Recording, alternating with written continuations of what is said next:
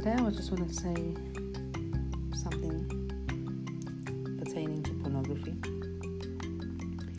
It's it's an uncomfortable topic, and especially um, depending on your background, it's just something that doesn't get spoken about, and yet so many people are engaging in it, and it has a lot of negative negative effects on relationships, on people's perspective on intimacy, um, and people feeling objectified, people feeling shame and guilt. That is why it's just a dark secret. And I just want to have my say, and I'm not saying that I'm right, but I get that um, people start feeling in a rut when they're in a long term relationship.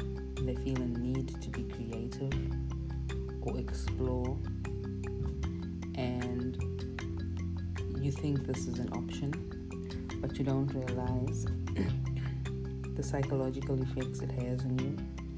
Because when you come away from it, I don't think you feel any better about yourself. And the news is that pornography is has the same effect on a woman as it has on a man. So men cannot be labeled as the guilty parties because women apparently get just as tantalized as men. So there's equal equal responsibility in being participants. However, I wouldn't have been able to, to put this into perspective the way Jamie Nato did.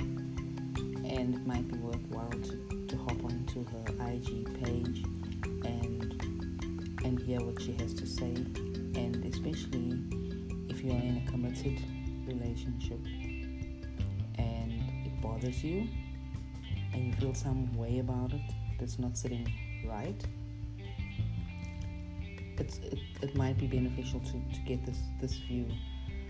And in a nutshell, in a committed relationship, sex is about intimacy. It is not about objectification. It is not that it is your job to submit to your partner's pleasurable desires or fantasies. There's something deeper about sexual connection and something more sacred. So I just encourage you to to have a listen to it because I might not be um, conveying the message precisely, but that's what I took away from it, and I would not have been able to express it so beautifully as she did. Um, people will do what, what they feel works for them.